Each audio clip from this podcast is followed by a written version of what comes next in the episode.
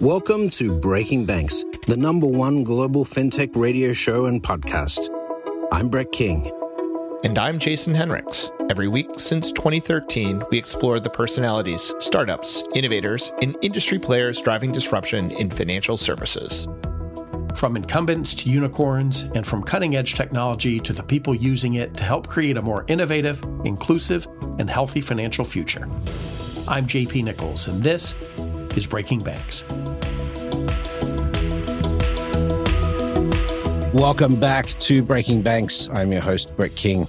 Well, we have uh, one of our regulars, our regular contributors and uh, uh, participants on the show, col- um, collaborators, if you like.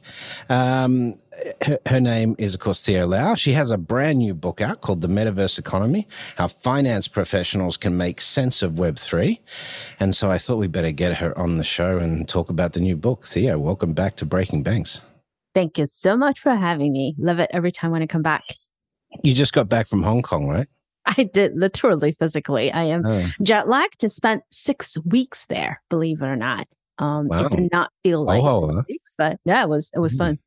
Oh, oh yeah. Mm-hmm. Yeah. I haven't uh, been um, for a while, but I, I think I'm. I, I, either have to go to Hong Kong or Singapore just to get my US visa renewed. So um, I remember you had mentioned yeah. that. Yeah. And and there's always fine. a good dose of uh, humidity and, and excitement. I, I would say the uh, well, space got... feels very different. Don't don't yeah. you think? Yeah, yeah, it does. Yeah, I've got um I've still got my business there, of course. So anyway. Um you your last book was more about social good in the community. But you feel like you've sort of got back to your roots here in terms of um you know, it, it is something that from a technology perspective, um, I, I can see as part of your wheelhouse. I knew you were going to ask um, But, but, but, but why the metaverse um, and why now? Because, you know, um, obviously there's some, there's, there's two sides of the coin here. The one side is that Meta's pumped a bunch of cash into this and it hasn't yet sort of taken off, and um, you know, um, Decentraland and and so forth are, are, struggling. But on the other eh, side of this, you've got Apple about to launch the, the biggest device ever with virtual reality capabilities that obviously lead to greater um, immersive experiences. Yes, um, you, and Apple doesn't do these things. You know, they doesn't they don't lose on these things. You could say you could talk about Newton or Lisa, but they always led to something bigger and better in the space. You know, so you, are very right. Um, oh, I still remember the Newton days, but uh, it, it, it, it's an interesting question. I, I think in parts we got a little lucky too because when uh, Arun and I started writing the book, I still remember my first chapter was penned in Hong Kong a year ago while I was yeah. in quarantine hotel, staring at the beautiful mm-hmm. city, and I'm like, oh my god, what on earth are we doing here? I wrote um, I wrote most of Bank 2.0 in Hong Kong. Isn't yeah. it wild? Um, yeah. and um, and fast forward through the last, I would say 20, um, 20 months or so. It's been a wild ride. Um, there are no lack of negative stories, as you say. You know, as you pointed out, people were talking about, hey, you know, Meta is tanking. This is stupid idea. Um, I've actually had a lot of people reached out to me the last two weeks, like, what are you doing? Um, we thought Metaverse died. Um, but as you pointed out, rightfully so, Apple Vision Pro is coming out.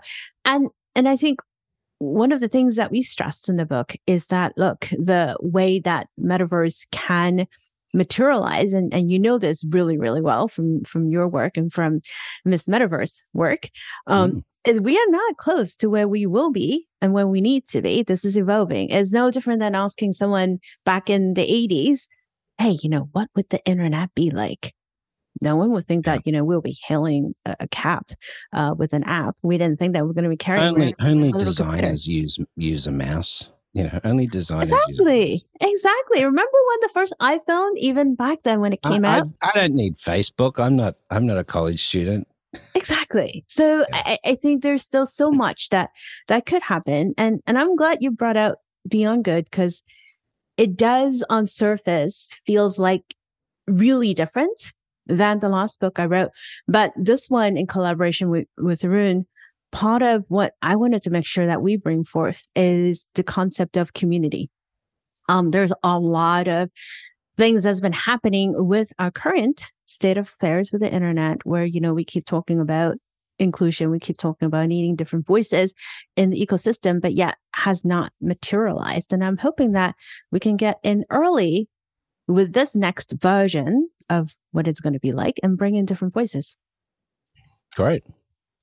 There's well, it also no, I see, I see the correlation. Um, you know, you could argue, right, that um, Web three and decentralization and and um, you know DeFi and so forth, um, as as well as CBDCs, they're sort of two sides of one coin.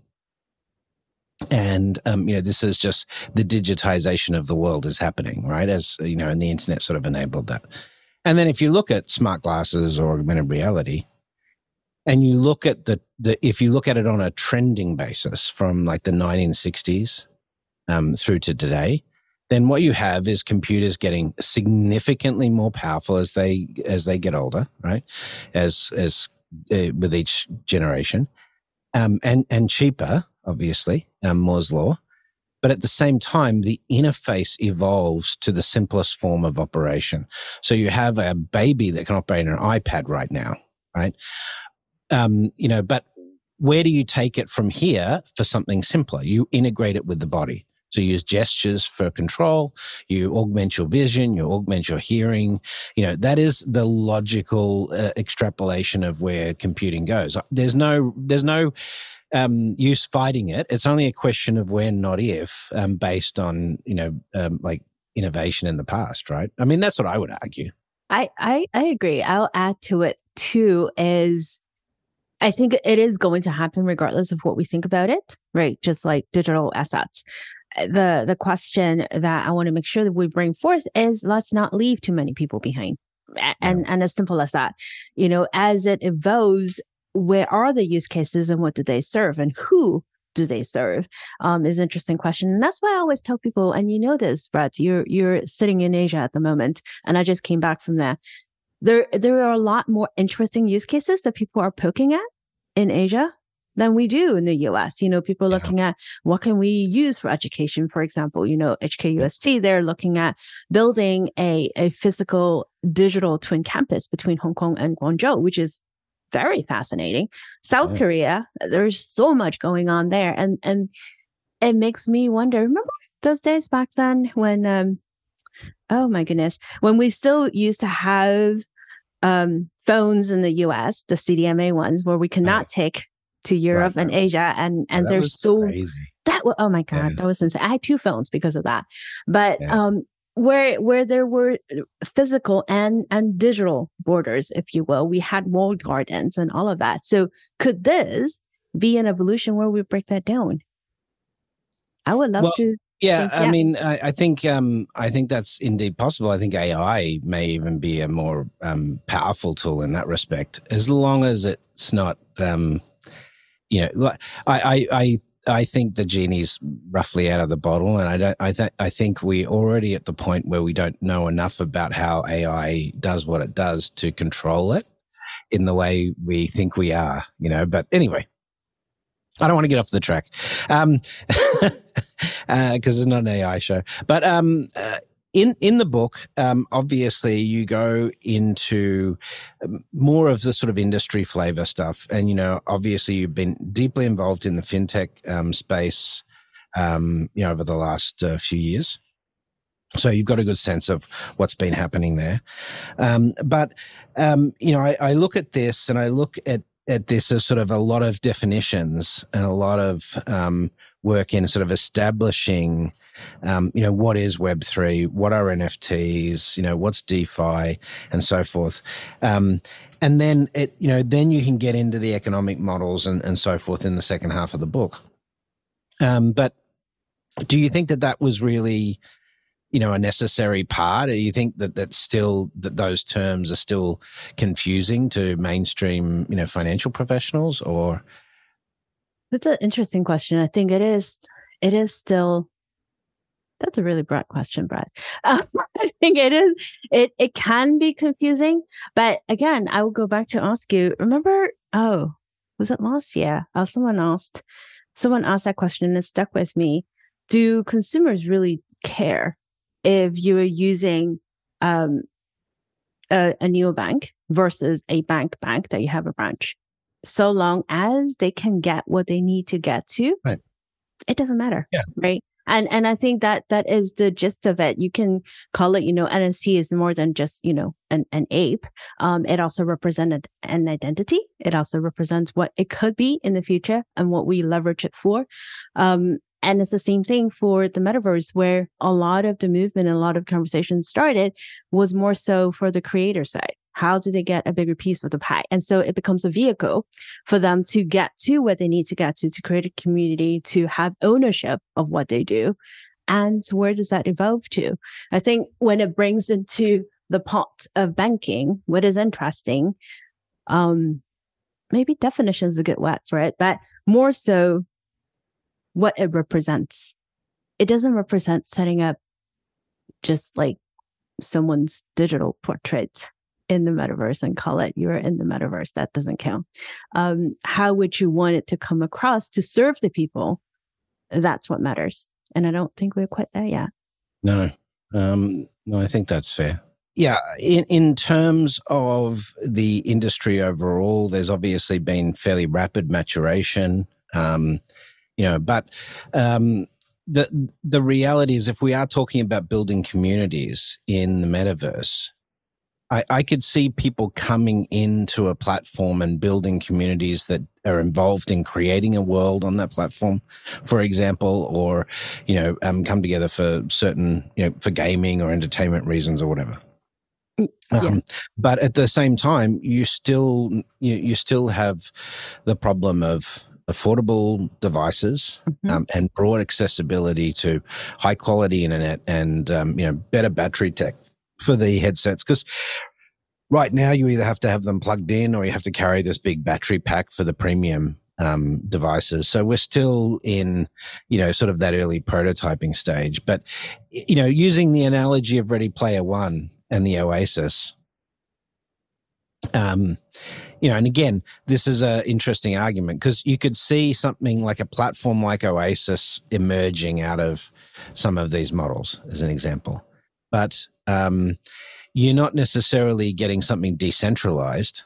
Um, you know, the whole point of this was that there was, you know, of the movie or the book was there was, you know, one person that had control of this entire, um, you know, realm essentially, right? Mm-hmm. And that's m- more likely what we see, you know, with Meta's pursuit and so forth. But, um, you know, how do you build a platform that can really build a convincing, you know, metaverse environment um, if, if it's not, you know, had billions of dollars of development put into it. Um, I can see it from the industrial Web3 perspective.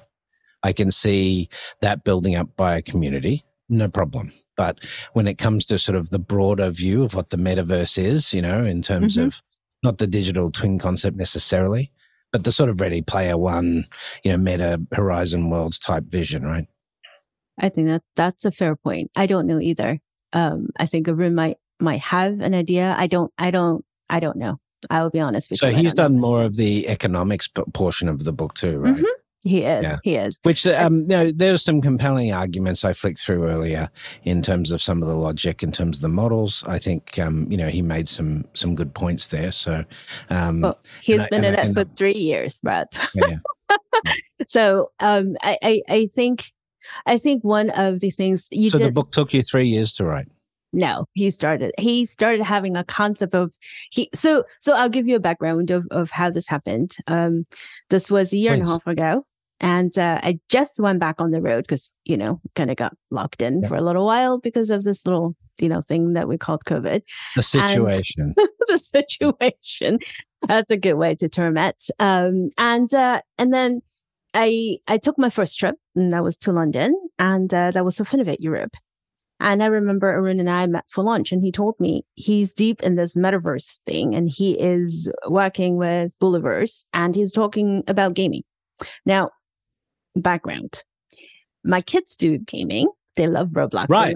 Love Roblox, right? Roblox, Team Roblox here with with uh, Roblox. exactly. my, uh, my two kids as well, Char- Charlize and uh, Thomas. We all we play every weekend together, no matter where Exactly. in the world. Yeah, yeah. That's what we do. So we play Roblox together. But that that's my understanding of of the gaming. Yeah, that's a. ecosystem. Mean, that's a good um, proxy for the metaverse, right? That was Early that was prototype metaverse, if you like. That was it, and and it still is a great example of how you gather people together, and they want to do something and spend time together. Yeah. Um, and that's the kids' modern version of play dates. They sit next to each other with computers. I I don't get that, but okay.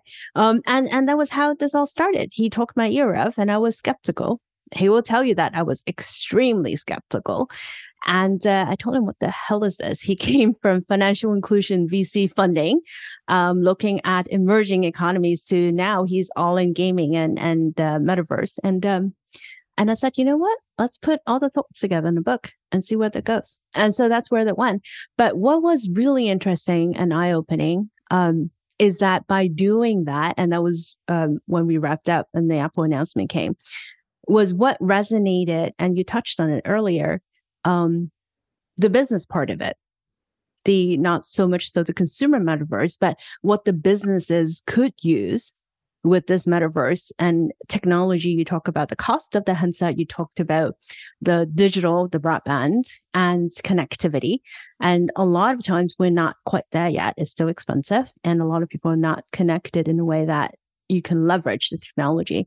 And the tech is not completely built out. I mean, you know, we're still talking about UX. We're still talking about bringing and bridging the fiat, the fiat to the um, Web3 assets world. So there's all of that that needs to be worked out. But what was really interesting, and we put that in the book, was Microsoft, which took me by surprise because when we talked with them, we spent quite a bit Oh, of you managed to squeak that in. We did squeak that in, uh, and um, and they said, "Look, we think this is going to be interesting. We acknowledge the challenges that's, that's there, but we think where it could be interesting is that the future is not about us all walking around, sitting around with headset.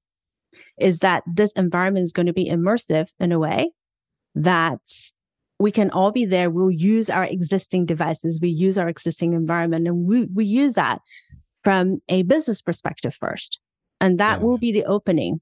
Um, which Yeah, it'll probably replace your laptop screen or something like that. So, exactly. yeah. And I can totally see that. That is a way to get us into the world, no different than Apple, the Vision Pro. Yeah. People are saying the headset is expensive and all of that. Well, I, yeah, but maybe version one is not a consumer yeah, the device. first the first Macintosh, which was the Macintosh XL, was actually a Lisa. Was in today's money like twelve thousand dollars for you know a, an early personal computer in Mhm. today's money. So yeah, I mean, um, look at the first mobile phone. Yeah, it was forty five hundred bucks or whatever. Oh right? my God. Yes. Um, I that, remember that. Yeah. Then the 90. Um, Yeah. So um so this is, you know, 3300 for a developer headset for some pretty cool tech is actually pretty reasonable historically speaking. But Mhm. You know, and and leads of course to um you know, uh $500 $1000 units that are um you know, super capable in a few years. The tech they've got in that thing is just amazing. We had uh, Brian Roemmele and, and Robert Scoble on to talk about the week, you know, the week of the launch, and um, you know, it just a really amazing conversation in terms about where this where this sort of, sort of whole thing goes. So, to my point, Apple is definitely going to be a key player in this. Um, but in the models that you propose, you, you don't necessarily think that these big players are going to dominate. That there still may be room for more sort of community based stuff, right? We think so. We think so. And I hope so. I mean, you know, if you look at the last big tech revolution, if you will, um, we've changed hands. New players have emerged and new things have emerged. So there's no reason why we wouldn't see the same thing. And and that is, you know, when it boils down to it, there's a lot of people that talk about, well, you know, this is all full of I, I'm not gonna say this on air. but but this is this is this is this is not this is not real. And I'll say to it is the current version of the world leaves a lot to be desired. I mean, it's, it's we can, amazing, you know, we can beep you out if you want to drop a drop the f bomb yeah. or something. I have maintained a streak of not doing it, so I'm gonna I'm gonna keep that. But uh, but but you know, there's room for improvement, to say the least, right? Yeah. I, I yeah. don't like what a lot of the things that we see right now. I don't like where the power is. So if this is a new paradigm that we can try, why not? I didn't get into this in, in great detail. What do you what do you think is the role that AI has to play in the metaverse space? You, it's no different than asking what the role software plays in today's world, right? Yeah. yeah. So it's going to be everywhere. I think it will get to the point where we'll stop talking about this as AI powered because it's everywhere. I mean, look right. at. No, I agree. In, in fact, um, you know, I've got a, I've got a shtick that I do on stage that makes that exact point. So, um, yeah, no, I, I'm in fierce agreement. Um, yeah, that that pro, that you know we will have this period uh, of advice where we are augmenting human advice with AIs, and people will naturally promote that as a differentiation from human based advice. We use AI for wealth management. We use AI for giving you the best insurance deal. We use AI for giving you the best medical diagnosis, right? Mm-hmm. And uh, once we learn to trust that it, that augmented advice, that it is actually the best advice that, that we could get, then then we'll realize that well, we really don't need the humans to give this advice because it's really the AI that's powering the advice. So let's plug in directly into the AI. That's my my view. You remind me of uh, driving instructions, directions, right? Remember the days in the old days we used to get the paper maps from AAA, and then we evolved to printing the maps out from the computer and then we now we just hop into the car and follow Google Map or yeah. Apple Map yeah, and what have you. Yeah. Yeah. Well, we so, trust it. Yeah. Exactly. So it's the same thing. I think what what would be interesting and and what I could see it playing out is the whole issue of data privacy and yes.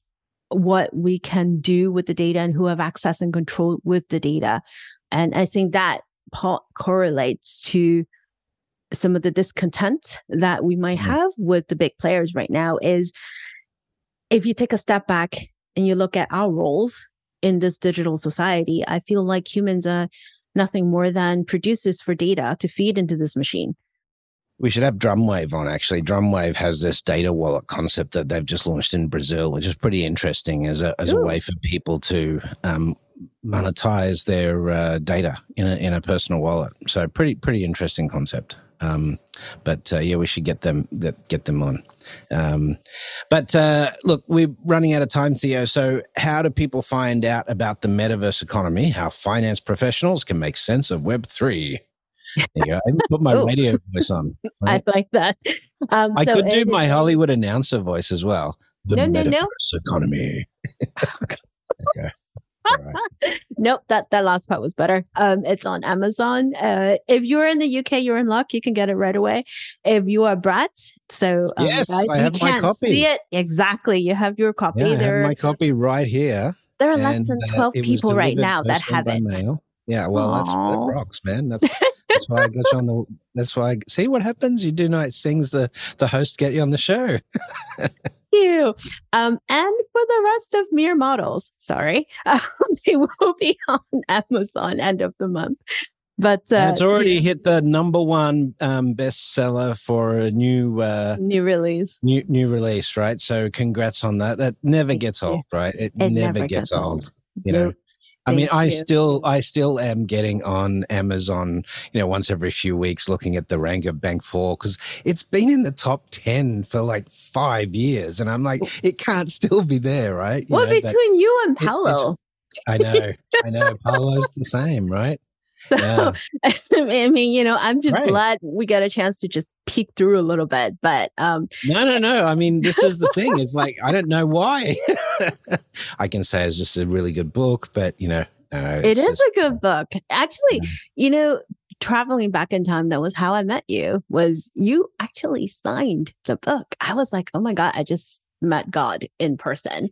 Um, it was in San Francisco. I had I some. I've had some funny interactions over the year with the whole book thing. I had some someone come up to me in a Singa, a lobby of a Singapore hotel in 2012. It was like, you know, the two years after Bank, or a year after Bank Two launched, and they wanted my autograph in it, it just out of nowhere in this Singapore hotel. He's like, "Are you Brett King, the author? I've got my book right here. I was just reading it." You know, um, I'm glad sort of they stuff. didn't chase you down the bathroom. Yeah, true. That's a bit freak, but you do, you know, um, that's. I mean, that, um, that sounds a bit weird. You you get used to that sort of being part of the job, you know. Um, but uh, no, this is great, man. You know, you've got uh, you got this new book out. It always helps, always raises the profile, and uh, you know, it's uh, uh, for anyone who gets a book published. I I know it's like when Elon says getting to orbit's really hard. I know how hard it is to get a book published, so I'm always uh, I'm grateful for the work that these authors put in, and um, and uh, you know for for your contribution, Theo. So thanks. No, thank you. I appreciate it. I learned it from the best of you guys, so appreciate it. Collaboration is also very important in this game. Absolutely. So yes. Well, thanks very much. You're listening to Breaking Banks. We're going to take a quick break, and we'll be right back. This show is brought to you by Alloy Labs. As much as we love talking on the show, we believe that action is more valuable than talk. Alloy Labs is the industry leader in helping fearless bankers drive exponential growth through collaboration, exclusive partnerships, and powerful network effects that give them an unfair advantage. Learn more at alloylabs.com. Alloy Labs, banking unbound. Welcome back to Breaking Banks. For this part of the show, we have uh, Jason Henrichs joining me in the hosting chair. Hey, Jace. Hello. And we've got a great guest all the way from Europe, um, a, uh, a name that will be known to uh, most of you, I'm sure. She's she's a uh, an author in the space, a best-selling author now, and um, an influencer uh, in uh, many aspects of, of, fintech policy, you know, um, operational aspects. She's worked in the trenches. Leda Glyptis, Doctor Leda Glyptis, welcome to the show. Very very good to be here with you guys. The doctor is in the house. Yes. so um, I know uh, um, that you've recently been tweeting out a little bit about uh, what's been happening in your, um, you know, home nation community back in Greece and uh, it's timely that uh, we're just doing the show as um, you know we have this major um, wildfires happening in Hawaii. Of course, California and Australia have had to deal with this for a couple of years now, but you now have some pretty serious climate change impact stuff hitting hitting Greece. As we are prepping for for um, the show and we are just chatting, you were saying about the desert desertification of uh, Greece. Can you explain a little bit more about that? The um first of all thank you for taking the time to talk about this because it's it's deeply unpleasant it is scary and and it is so easy for for all of us to to put it out of our mind and, and move forward. Um, greece is not alone in having these uh, wildfires every summer. Um, they're particularly bad in, in the southern Med. Greece has always had them, but the the extent and, and the number of them seems to be increasing every year. Portugal had the same, parts of Italy had the same, and and and it's um it's often caused by humans. It's not wildfires in a lot of these cases. It's carelessness or arson, and of course, it's made worse by man-made climate change. And what we're hearing specifically for Greece is that the constant um, cycles of of fires and the extremely limited reforest reforestation has meant that in certain areas there is irreversible desertification in a country that wow. was in the um, a, a, a, sort of mild and gentle part of Europe.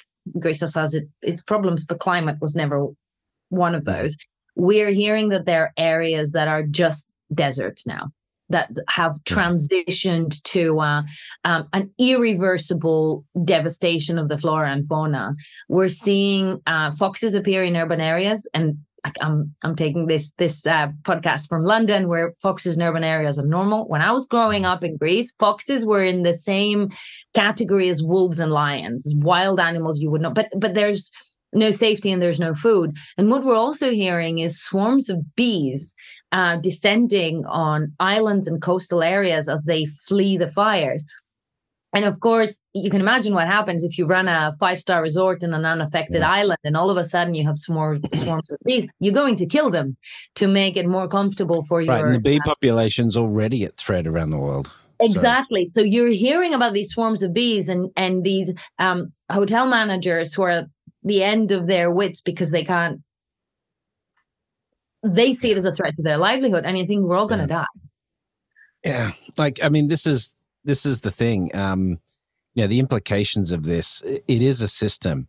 And so we're talking about the sixth great extinction and that, but you're starting to see a flow on effect of things. And we're, you know, we're having to realistically have a discussion these days about whether certain regions of the planet will remain habitable or livable for humans. I mean, this this is an insane conversation to be having at the same time as fossil fuel companies trying to slow down adoption of renewables and green tech and so forth because they want to keep the gravy train going a bit longer. It just it just blows my mind. I, I know I, I can get a bit passionate about these things, but um, in terms of um, the the broader fintech and financial services space.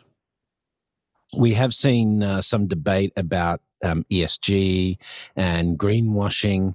Um, I um, I did record an episode just for a podcast we're helping um, Commercial Bank of Dubai in, in Dubai produce, and we had a couple of really good climate climatologists on talking about uh, this. The fact that there is actually progress being made in this area, but um, you know, there, there's also plenty of financial institutions are still quite happy to keep supporting the old system.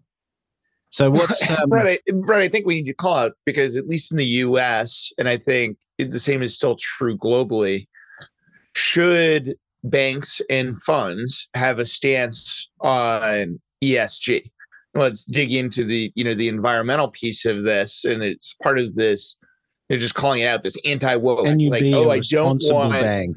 Right, right. Like I, I don't think you know banks should be taking a political stance, but you know I want to nail this and say it is the not time is not political stance, anymore, right? Yeah, it, it's, it's, not political. Right? The De- U.S. Department of Defense says one of the greatest strategic right. risks in the world is actually climate change. Yeah creating the desert. I, I, I, agree with you. I, I think that we're we're past this being political. I know it is still being politicized, uh, but we're we're past that. The uh, as I you mean, say, the population it, right? declines more, we die. That's not political. That's existential. Yeah. And I I um I'm with you in my dismay of, of the of the greenwashing efforts that we have seen and i have absolutely no doubt that there's a very large uh, chunk of entities out there that play at ESG that um, do just enough on the surface without it's it's exactly the same as we saw when we started our innovation and digitization work uh, when we when we saw right, the first right, diversity right. and inclusion all of those initiatives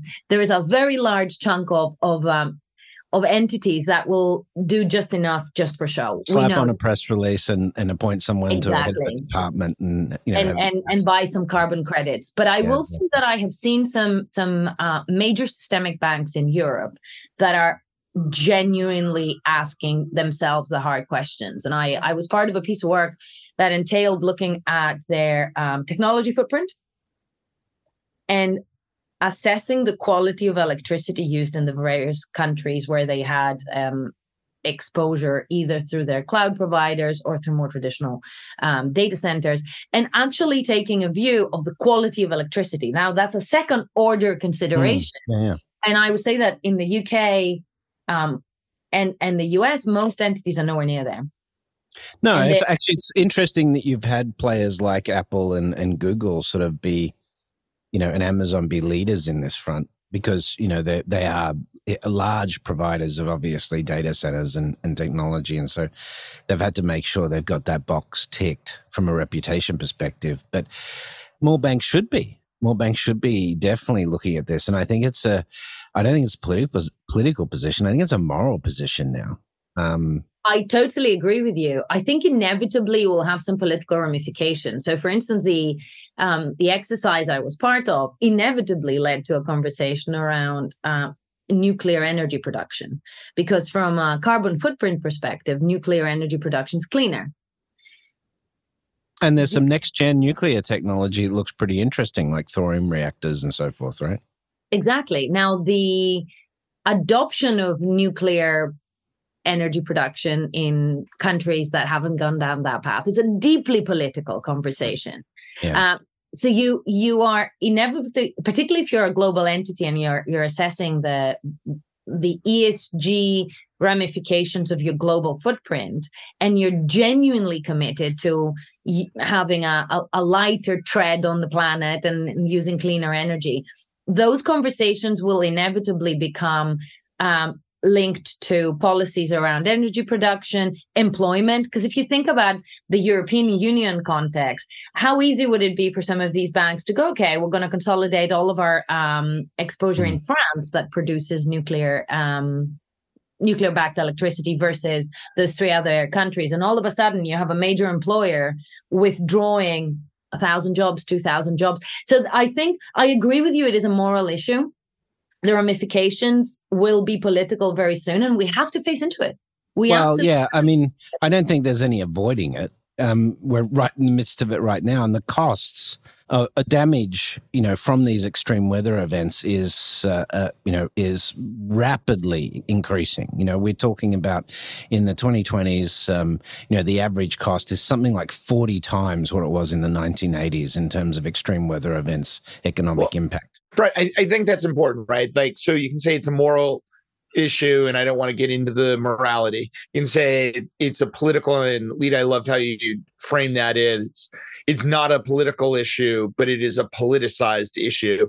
Put those two things aside, it is also an economic issue, Brett. Like right. that's where you know you're going with like assume you're okay just blowing up the planet for everyone else and future generations, and assume that you want to deny everything else. The economics, if we look at the insurance industry, yeah. and you know going broke exiting certain regions you know as a result of this there's economics at play here as well. Yeah people can't get insurance for homes in florida and california now because of of this you know it's uninsurable. And if you can't get insurance you can't get mortgage insurance you can't get a mortgage for a home. So you know the implications of this broadly economically speaking are pretty significant and and we I, I, totally agree with you. And i think there's there's two sides to this. One is the immediate impact of of the the damage both to the businesses and homes that are destroyed. And to rebuild them you both need to to face into the the inability to get insurance yeah. for the next time. The claims uh, when when there is one catastrophic event it's it's hard enough. But when these are cumulative you get black swan events and and the right. the protection isn't there. So you have businesses going under. The mechanism for making these um, uh, making reparations are are strained. And I read this article uh, last week that said for Greece alone, preventative measures to manage the impact of such fires in the future would require an investment of 700 billion euros. Wow. That's for Greece alone. Now, the terrain of Greece is difficult because it's very small and very fragmented yeah. with islands and mountains, but it's a pocket sized country.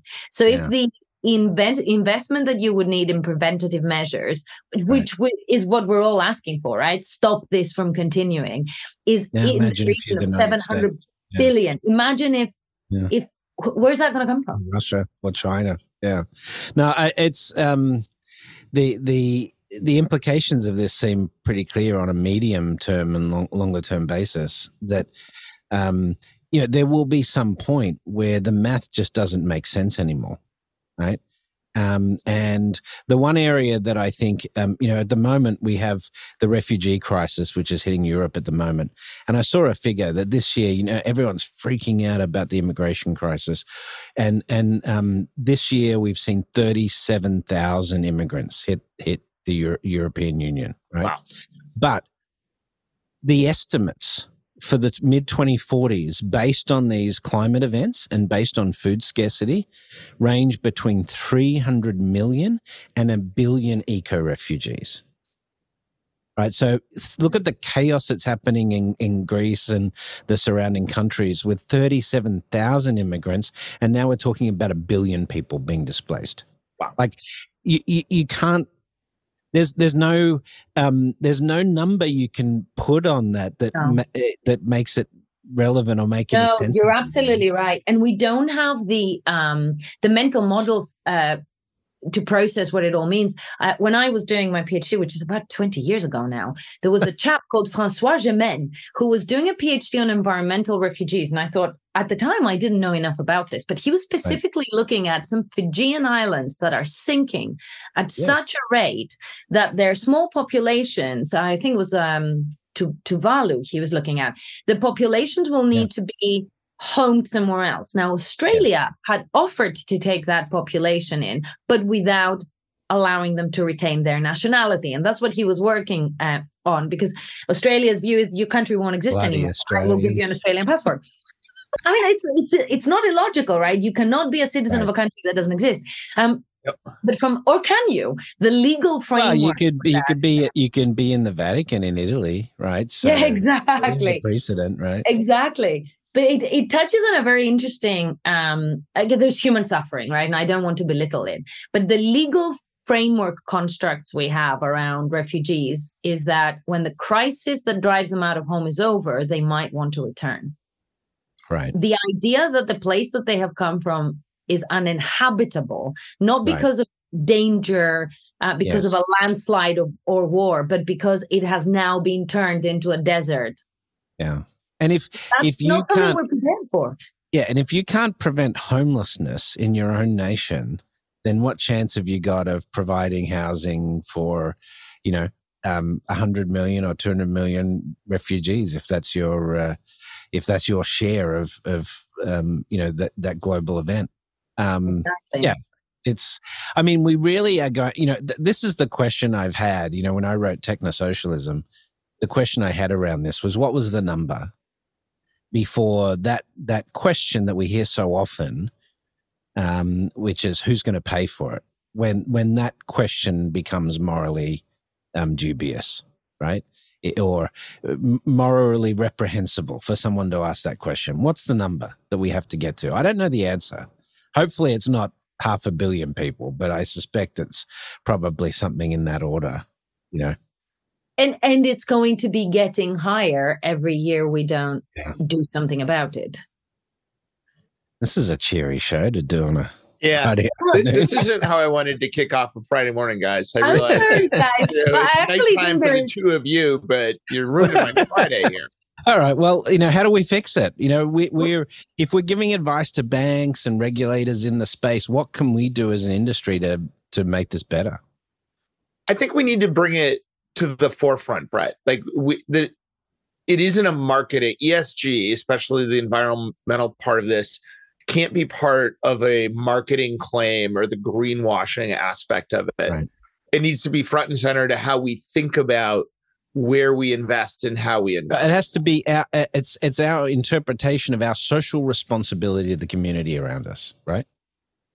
I, I, I agree with that. I would I would take um, a, a sort of harsher stab at it and and say that when we're when we're looking at businesses, when we invest in businesses, when we choose to partner with businesses, their sustainability is always um, a consideration, right? You you're not gonna go into business with someone that you think is not long for this world you just won't do it. And what we're doing is we're treating the planet like it is more expand expandable than it is. So that mm-hmm. longevity and sustainability of the things we do has to become a, a, a financial consideration. Things like biodiversity, uh, climate change.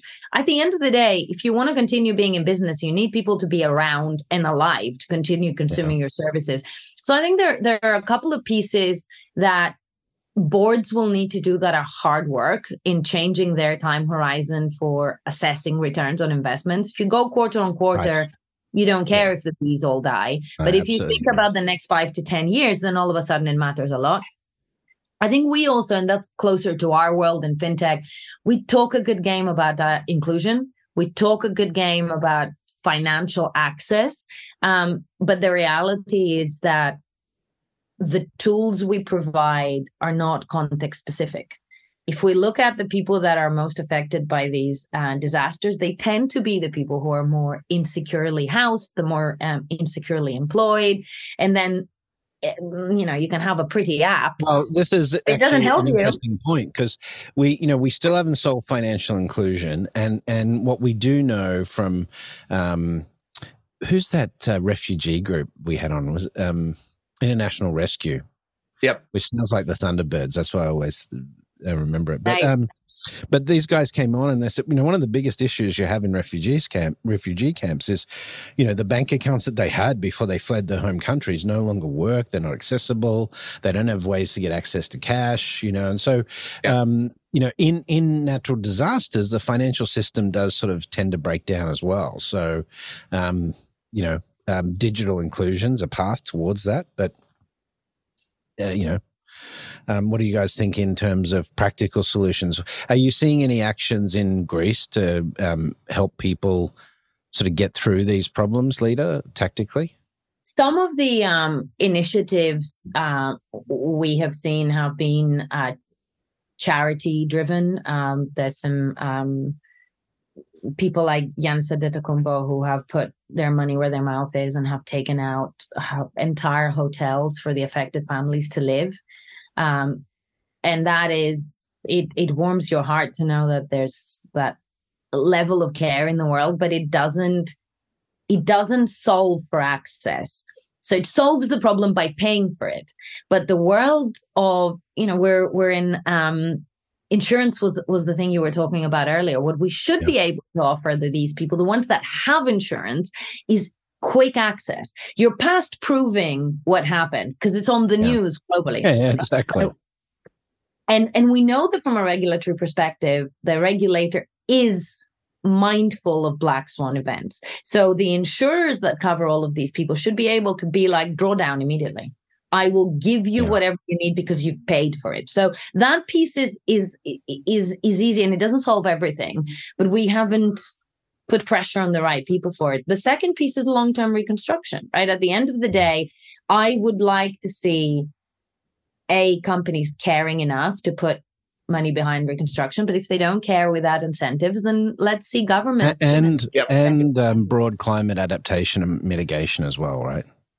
But why wouldn't you give some some early mover um, advantages no, as a government No, I think we sweeten that pill we know it needs to happen make it easier And I think it's the ease piece, right? Like we know it needs to happen. We need to take the friction out. yes Yeah. we need to take the the friction out you're 100% right and we need to make sure that the alternatives won't be viable for a long time Yeah. It was a mistake. Stick and carrot. Stick carrot and take the friction out. exactly exactly And if there's any bigger stick than existential threat that your customers will, you know, be dead or displaced in the next five to ten years, I don't know what else we can we can do to incentivize people. exactly stay in business stay alive Well, in, in unfortunately, we are in that time frame now, right? Like this is no longer oh, generations to come are going to be impacted. yeah, no, Everyone it's- here is we- being impacted right now. we are feeling the effects of climate change already. Let's. There's no mistake. We are in the midst of climate change, right? So it doesn't like you know. I this is why I get frustrated over arguments of whether it's been caused by humans or not. I'm like, it doesn't matter. It doesn't Yeah. matter anymore. Like we're in the midst of this thing, and we've got to either adapt or you know we, we have a risk to the species. You know, I mean that's the how binary it is. So um, the fact that we are continuing on, like we've got more time before we have to do something, is crazy. You know. Um, but the we don't have the tools, as you said earlier, Leda. We don't have the tools to conceptualize how great a change this is. Now, we have shown as humanity we're quite adaptable. When you know the Second World War came along and so forth, we can put our entire national efforts and you know the efforts of all our corporations and institutions behind you know um, an effort to mitigate the effects of this. Um, but this is not like a um, you know, a, a, like a warfare situation. I mean, it so, sort of is like the climate's declared war on It is. The- and we declared war on it, right? I, I I would agree. So I think that the the type of focus we need on this is is is weirdly akin to the way the world faced into the COVID crisis. And I won't for a moment suggest that everything that was done was properly thought through and accurate, but there was a global realization that this has no boundaries Mhm. and this could be life defining and life ending for us as a community and it wasn't every man for himself and the urgency and focus and realization that it's not Germany's problem or France's problem. It's it's everyone's problem. I think that degree of focus is what we need now for for there climate. is yeah, there's no such thing as a national climate change policy, right? Yeah. Like, there isn't. There's a global one and that's it. Right. And that's what we have seen in the European context, right? Because it's such a small space. And you this see is that maybe why Europe is sort of going to lead on this, I think, in terms of standard setting. Maybe. I think the, the central and northern European countries have had uh, a national climate policy and, and an environmental awareness much more than say where i come from. Uh, but be, within the eu construct the, that belief that this doesn't stop at your borders has been pushed out and out and out. And you see that we have so much work to do but there's at least an awareness that there is nothing you can do on your own here. It's yeah. all of us or we all suffer. yeah yeah. No it's we're all in this together. This well, is on uh, that happy note Exactly. So we fixed it. We're we're coming. But that's time, it. That's I it. Think... I mean, if if if we do act together, if we if we do it together, we can get through this. Exactly. Sorry, Jace. Yeah, I was just going to say eh, to bring this to the close. I think we need to make it at the forefront, and it needs to be collective because you know as i'm extremely cognitive of you know with the impact we've had from the canadian wildfires and the number of times we couldn't even yes. go outside climate change doesn't like to play by borders, right? Yeah. It doesn't also like to play by it's going to stay out of the banking sector. And I think as financial service firms, we need to really lean into it. Yeah, I mean, you're gonna going to see you're going to see countries like the UK, Australia, United States try and have policy to say we're not going to take these Zika refugees. But again, that's not a moral position. Anyway, I'm getting back into the conversation. I don't want to do that. So, um, hey, Leda, um, what have you got happening uh, right now that people can be uh, watching? You got your uh, um, Leda Leda talks, right? Yes, Leda talks uh, and Leda writes. Uh, Leda I writes. have my um, a couple of uh, talks coming up in the next few months. Some uh, in a in a conference near you. Uh, I will be at Sibos, and you can get a copy of my book there as well. Well, we're going to do um, we're going to do a special show at Sibos, which I think you're going to be involved in, which is going to take a look at the last ten years of um, Innotribe um, from the oh, cyber stage, including some clips from previous panels and stuff like that. So we're going to produce a special show for Sibos. So that'll be very cool. See, yeah, see if we can still stand by the things we said 15 years ago. Yeah, true. All right, thank and you Jace, for joining us, Leda. and thank you everyone for listening to Breaking Banks. That's it for another week of the world's number one fintech podcast and radio show, Breaking Banks. This episode was produced by our US based production team, including producer Elizabeth Severance, audio engineer Kevin Hirsham, with social media support from Carlo Navarra and Sylvie Johnson. If you like this episode, don't forget to tweet it out or post it on your favorite social media, or leave us a five star review on iTunes, Google Podcasts, Facebook, or wherever it is that you listen to our show. Those actions help other people find our podcast, and in return, that helps us build an audience that can be supported by sponsorship so we can continue to provide you with our award winning content every week. Thanks again for joining us. We'll see you on Breaking Banks next week.